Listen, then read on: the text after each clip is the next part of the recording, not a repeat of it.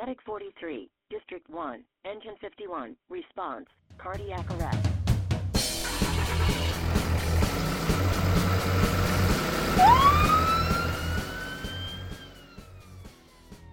Hello, everybody. Welcome again to another edition of the MCHD Paramedic Podcast. My name is Dr. Casey Patrick, and joining us today, uh, our medical director, Dr. Rob Dixon, Good afternoon. and running the board and uh, making us sound great as always is Andy Adams. And today, after the rain stopped, we did learn today here at MCHD we don't have a soundproof room. Yes, we need to we need to upgrade that, doctor. Well, I, I don't. We can just wait till it stops raining. And th- that would be the easy solution. That would be the cheap solution. But or we could get a custom podcasting booth built in your office. I'll let you, as the uh, higher ranking official here, I'll let you go to bat for that one. I'm I'm good with waiting till it stops raining, but we did find that when the rain hits my office windows here at the central offices, that the mics picked the rain up very well. So we were delayed well. this morning. So we're uh, recording in the afternoon, and we're going to try to tackle uh, one of the most, if not the most, common complaints that we see in in EMS and emergency medicine. It covers wide ranges of potential injuries and diagnoses, and that's the dreaded fall. And how did we get here?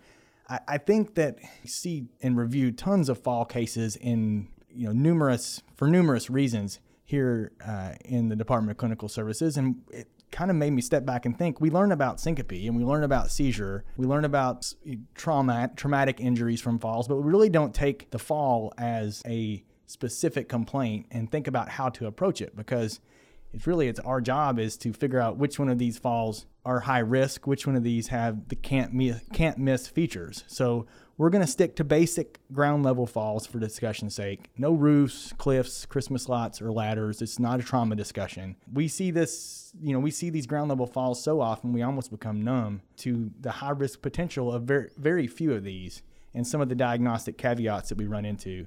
So we're not going to cover every single possible injury or diagnosis, but we're hopefully going to provide a framework um, that that you can use when you get these because again, it's so very broad. If we don't have a framework to work with, uh, you're really sort of throwing, you know, throwing darts, and that's what we that's what we want to try to avoid. And I think this is the the quintessential uh, EMS and ED specialists. This is what makes us specialists, right? We take the very very broad, complicated patients and try to come up with a reasonable differential diagnosis based on the history, the physical exam, the surroundings, and what the most likely, and then come up with the most likely diagnosis. So I think this is super important. And I guess when we start, I'd ask you, Casey, you know, I when I encounter these patients, I ask myself two main questions. You know, what are the pertinent injuries from the fall, and why did the patient fall? And I think sometimes that's the second question is the important one. Right, right. because because patients don't call with syncope or seizure or sepsis or dehydration or bleeding, right? They call with I fell. And I think sometimes newer practitioners tend to focus on, hey, you know, my knee hurts or I fell. But the more important question sometimes is that second question that is, why did the patient fall? So we need to get question one answered first, and that is, what are the injuries? And I think we all start there, and we're going to talk about number two as we move along. But every patient needs a trauma survey, uh, trauma exam done done very thoroughly. So that answers question one, one, right? What are the what are the injuries from the fall? And so the easiest group I think for us to start with when we try to create this framework is going to be the mechanical falls. Run on a patient, 62 years old, walking through their living room and fell down. And so what questions do you ask? You ask, what are the injuries from the fall and why did the patient fall?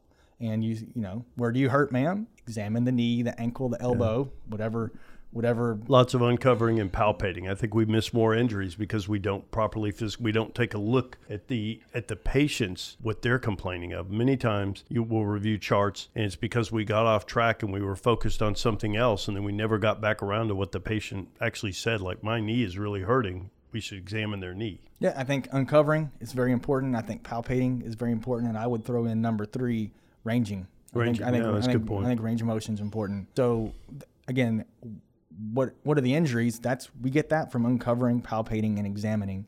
Um, and then, why did the patient fall? And you ask the patient, you ask their their spouse, their loved one, their family member, and they say, "We got the we got the rug here underneath the coffee table, and I was going to pick up the remote control and got my foot caught in the rug and fell." So I think you've answered in the, in the mechanical group. It's it's a pretty simple one to answer. You know, the patient tripped, the patient slipped, the patient kick the parking block. I think the parking Right. block is Parking blocks are deadly. they're, they're, dead- deadly, they're doctor. deadly. So you concentrated on number one. You know question number two. You know why they fell. Again, your trauma survey is going to be really, really essential. And don't just ask, "Are you okay?"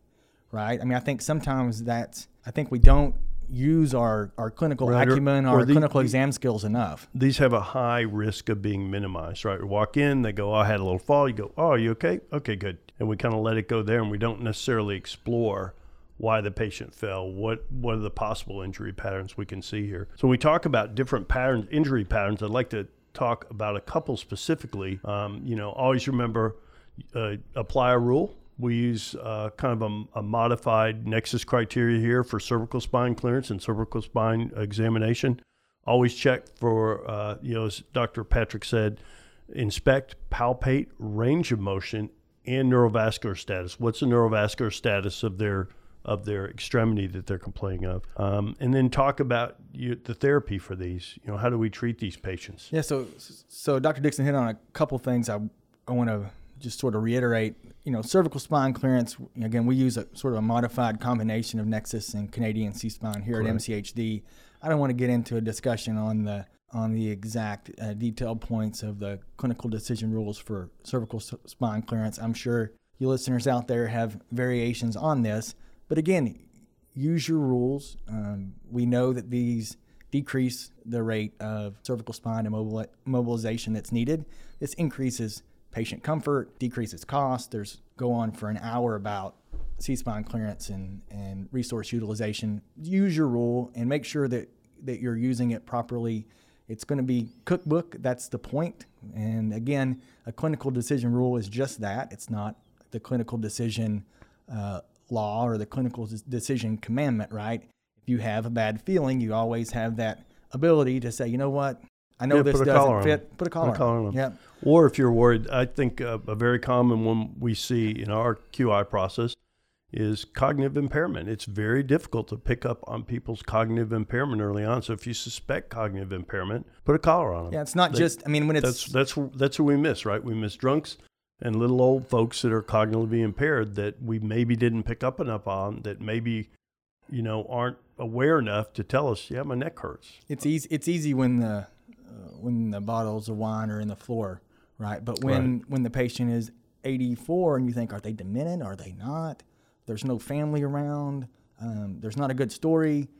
If you're unsure, err on the side of caution. Right, I agree. for sure. It, that leads into neurovascular status pretty nicely because one of the components of most or all cervical spine rules are going to be is there any neuro deficit? And I think that not just with cervical spine fractures, but really with any fracture, the potential is there for neurovascular injury. Now, it's going to be much less likely in your finger fracture than it is in your proximal humerus or your proximal tibia. It's you know the, the elbow where there's you know proximity of neurovascular supply. But again, I think habits are important when examining fall patients because they're going to sneak up on you and you're going to see hundreds and hundreds, if not thousands, of these these runs, these calls. So make it make it your you know just kind of your habit that if if the ankle hurts that you're checking you know sensation below the injury, you're checking pulses or capillary refill uh, below the injury. I think I think that's that's really important. Moving on to some other sort of I, I think core aspects of treating traumatic injuries with falls is don't forget don't forget pain meds and, and pain control adjunct. Um, you know, if somebody's got a contusion or a, or a bruise or a potential fracture, you know, treat the pain appropriately. Elevate, ice. If you have uh, splinting capabilities, splints, slings, those sort of things, those are those are important to offer important to use. One of the big ones that I wanted to to throw in here from the traumatic fall, ground level fall, especially in our elderly folks as we get osteoporotic, lose our calcium uh, as we get older, is is hip injuries. I think this is one when we talk about ground level falls that we see probably the most often, and that's quote unquote hip fractures. And I just wanted to just do a quick aside on on hip injuries and kind of how they look and, and what we suspect, even just by visual exam. And first and foremost, you know, hip fracture is really a little bit more of a, a layman's term and not exactly anatomically correct because hip fractures are actually proximal femur fractures and they kind of come in two types, and that's going to be your femoral neck fracture, which is more proximal, and then if you get a little little more distal, you have um, intertrochanteric uh, femur fractures. From our standpoint, from you know an EMS or, or a pre-hospital setting, uh, they don't. You know, we're going to check neurovascular status. We're going to keep that patient still. We're going to treat their pain and, and, and get them, you know, get them to the hospital as quickly as we can. Uh, but how do these look? Classically, femoral neck intertrochanteric femur fractures are going to be shortened and externally rotated. So your toes are going to be pointed outward, is the way that I think of those.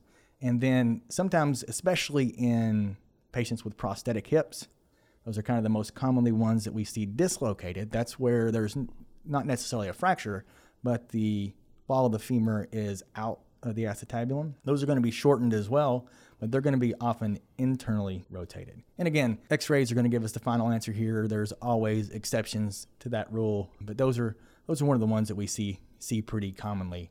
What are some of the what are some of the things that you consider that you look for in high risk falls? You know, some of the things that I consider is what's the status of the patient? You know, what's their social situation? Do they live alone? What's their cognition? What's their ability to to call back or to to summon us if if they need assistance and don't want to go to the hospital with us initially?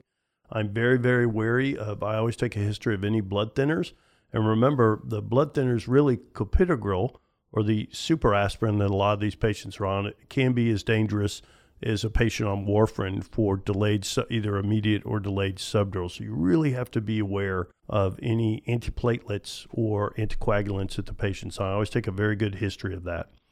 Um, one of the other things is is patient comorbidities, substance abuse particularly, and any impairment that may mask that, right?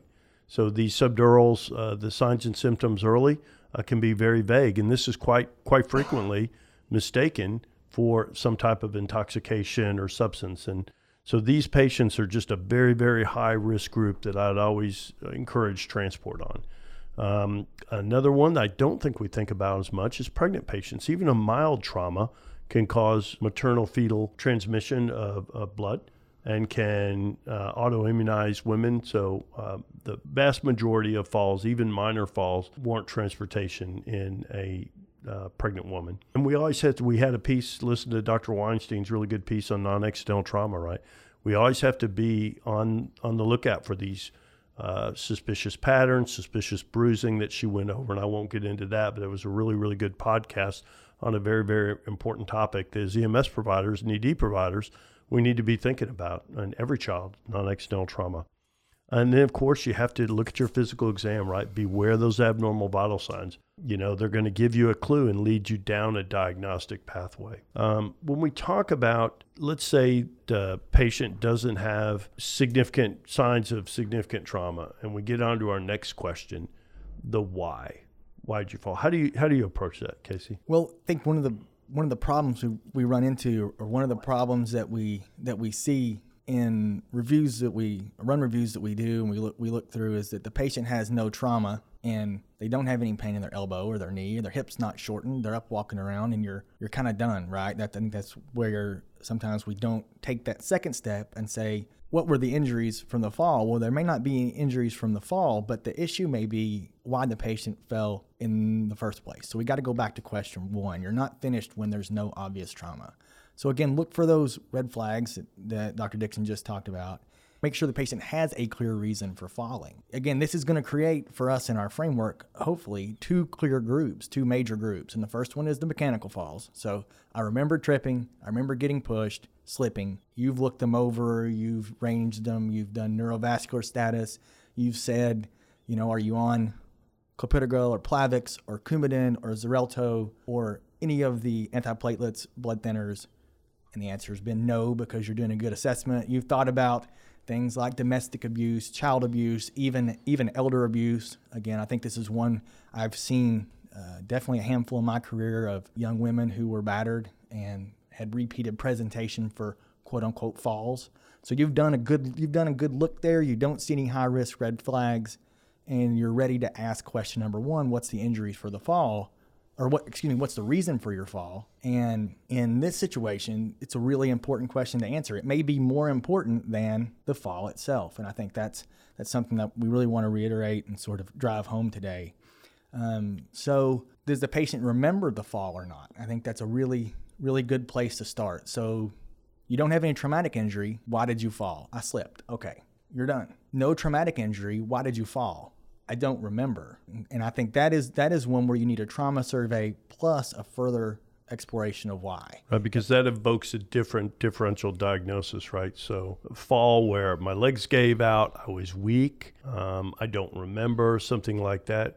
Can you go over the differential for that? Because that kind of brings us to the, the this, your second question, the meat of the second question there why. So, fall with loss of consciousness, amnesia, or just gave out. Again, I kind of group those three together we need to think about, again, these are big, broad groups, but I, I, think some of these questions are fairly easy to answer with a little bit of exam, a little bit of questioning. And that's going to be syncope, seizure, stroke, particularly posterior stroke. And we'll talk more about that in a second.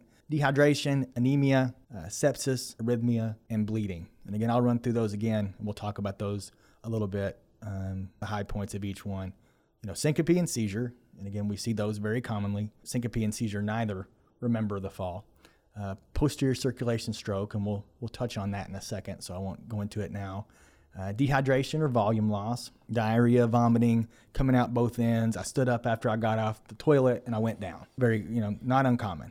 Anemia or bleeding. You know, I've had dark stools for the last week, and I'm on Plavix, and I got up off the toilet and passed out. Sepsis, again, we very common complaint, but with sepsis, let's say you've had fever, cough, been weak for four days, poor PO intake. Again, stand up off the rocking chair to go go to bed, pass out. So it may not be a presentation of pneumonia and sepsis. It may be a present. The presentation may be I fell out of my rocking chair. Right. So I think I think this really is is a cool part of EMS. Right. We get called for a fall with a broken arm and ultimately diagnose septic shock with that broken arm. Is where Dr. Patrick's going with this. With wide, wide, wide differential for that question of why did you fall? Or, or lastly, um, arrhythmia.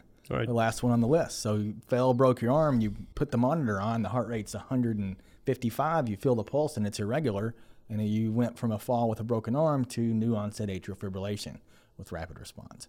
So consider past medical history and age. That's going to give you a good, you know, good starting point for what could the disease process be. An 80-year-old syncope isn't really vasovagal in my mind. You can correct me if I'm, if I'm, I'm getting wrong. I'm getting chest pain because you said that. Well, we love we right? love because people love to Love it. evoke that, but but they have not considered the other differential. And he, he uses a, a mnemonic. It was uh, taught to us by one of our esteemed uh, residency faculty, and and I I think of it. I actually stole this from Dr. Patrick.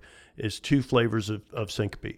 Syncope plus, so that's syncope plus some subjective or objective criteria that lead us down that diagnostic pathway, i.e., syncope with a severe headache, subarachnoid, syncope in an 80 year old with severe belly or back pain, AAA. Syncope in a 23 year old who missed her period that has low, severe low abdominal pain, maybe some spotting, right? Ectopic. That that information leads us down. And with then, and then- palpitations, right arrhythmia. right then you got everybody else so you got syncope plus and then you got this everybody else group that was done passed out and now fine. My view in that group lots of killers in the formal group we agree. There's only one killer in this other group and it's not vasovagal right? It's dysrhythmia right, that's what we're looking for and so that leads you i think to your very clear next point that every one of these syncope patients deserves a 12 lead. I think that's a rule. If you don't take anything else out of the podcast, absolutely. every patient that has a fall with LOC, amnesia, with just gave out, I think warrants an EKG.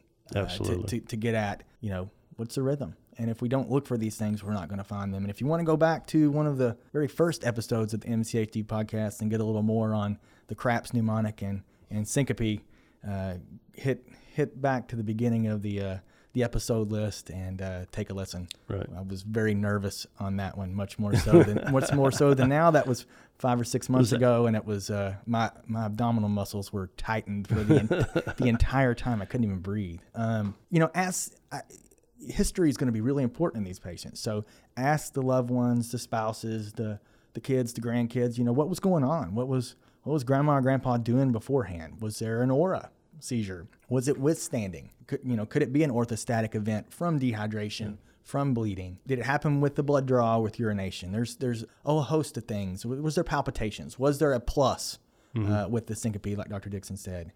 Uh, look for oral lesions uh, with with seizures. Uh, can be can be a, an important exam finding. What medicines are the patient on?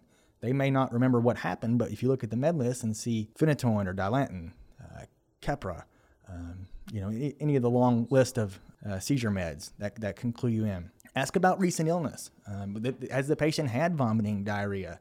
Um, could there be a, a, reason for them to be dehydrated? Did they work in the in the yard all day long, 100 degrees like it's been here for the last couple weeks? Recent fever, recent cough. Is there a reason for them to have pneumonia, sepsis, uh, for some reason?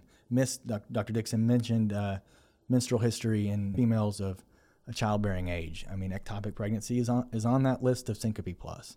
And again, don't ignore your vital signs. We said that once, we'll say it again. Make sure you're you're looking at heart rate, you're looking at blood pressure because that's that's going to be again key.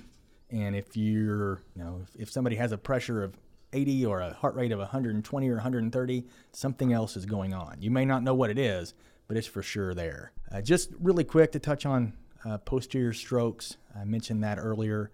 I just wanted to do a quick couple minute or less sort of discussion on posterior strokes. We talk a lot about stroke here at MCHD, and we're uh, active in in trying to get our uh, large vessel occlusions to our stroke centers as quickly as possible for thrombectomy. And we think about facial droop and slurred speech and arm and leg weakness. And those are classically anterior strokes, anterior circulation, being middle, middle cerebral artery, anterior cerebral artery strokes, all originating off of the carotid artery. Uh, posterior strokes are going to be from the vertebral basilar system, located more posteriorly, hence the name. And the system, the symptoms can be drastically different from anterior strokes. Right, and I always think of these. I mean, this is a very, very difficult topic, but I always think of it in very clear terms, which is the the the anterior circulation. Is Dr. Patrick? That's your thinking, feeling, um, kind of higher functions. And the posterior circulation is your dog brain, right? It's your awakeness, alertness, and swallowing. So when I think of, of signs or subjective or objective findings of posterior stroke, I think of the five D's of the posterior circulation. So dizzy or vertigo, right? That's a sense of motion when none exists, right? You feel like you're spinning, right? You feel like you're in motion, but in fact you're not. So vertigo or dizzy, diplopia or double vision, any complaint of double vision or findings on exam of double vision or bizarre nystagmus. So, dizzy, vertigo, diplopia, dysarthria, inability to, to pronunciate, get your speech out, dysphagia, difficulty swallowing, or dysmetria, limb ataxia of either the trunk, the upper extremities, or the lower extremities. Right? They can't they can't walk right. They're walking funny. Uh, they may report walking into walls, things like that, bumping into things, have unexplained bruises. So think of those five Ds, right? Because those are the main functions of that posterior. I'll add one more, which is just kind of, I can't say it on the radio, but it's just goofy. Sometimes these patients aren't frankly completely obtunded, but they're just sometimes bizarre. And you're trying to sort out is this the most common misdiagnosis of this thing, right? Is some type of toxin or psych problem, isn't it? We, yes. we read close cases or we have our own cases where we miss the diagnosis of posterior stroke, it's because we blamed it on something that it could never be, right? Because an, a posterior stroke, whenever a patient has any of those posterior symptoms, the five Ds, so dizzy or, or uh, vertigo, diplopia, dysarthria, dysphagia, or dysmetria, any of those, right, in an acute setting, i.e., they were perfectly fine, now they are perfectly not fine that's a stroke until you prove it otherwise. Posterior stroke. It has to be on your differential. Nothing else acts like that. Toxins don't act like that. They you smoke the marijuana, I guess, and then you feel dizzy. Um, but you know, it just doesn't act like that. So anytime you see something that's described as that acute onset, you have to keep posterior circulation stroke in your differential. And I would I would throw in just you know the way that I think about this is where does the posterior circulation where does it supply? It supplies the cerebellum and the occipital lobe. And the cerebellum is speech and balance and equilibrium. The occipital lobe is vision. So if you think about where those where that vasculature supplies, it helps you think about those five right. Ds. And I would add in, uh, you know, the diplopia is truly double vision. It's not blurred vision. Right. So I asked correct. them. For. Yeah, I kind of asked them specifically whether they see one or two. If they say it's a little blurry, that doesn't quite uh, ring the bell as loudly for me. Right. And you know, these are really tough. Posterior circulation strokes are tough. I don't put this in here to make you know this is a hard diagnosis when you have imaging and when you have a couple hours on your hand like we do in the emergency department from a pre-hospital standpoint it's really tough i think we just want to just hit on it to keep it in our in our differential diagnosis. Um, we're approaching our time here. I want to hit on one more thing before we wrap it up, and that is the falls and refusals. And I think this is probably the area from a medical director, EMS medical director standpoint, that we see falls the most often, and that is the patient fell down and now they're back up on their feet and they don't want to go to the hospital. So first of all, we got to assess these these patients' capacity. Do they have the capacity to refuse transport? Um, and if they do, and if they're awake and alert and they're not intoxicated, uh, we've got to warn them of specific risk, and we've got to document that we warned them of the specific risk. Um, heart rate's up, blood pressure's down, uh, patient has a cough, you know, they they're awake and alert, but you think, man, I, this could be a, a, pneumonia, a septic, you know, a sepsis, early, early sepsis, sepsis, situation. You could have an infection, ma'am.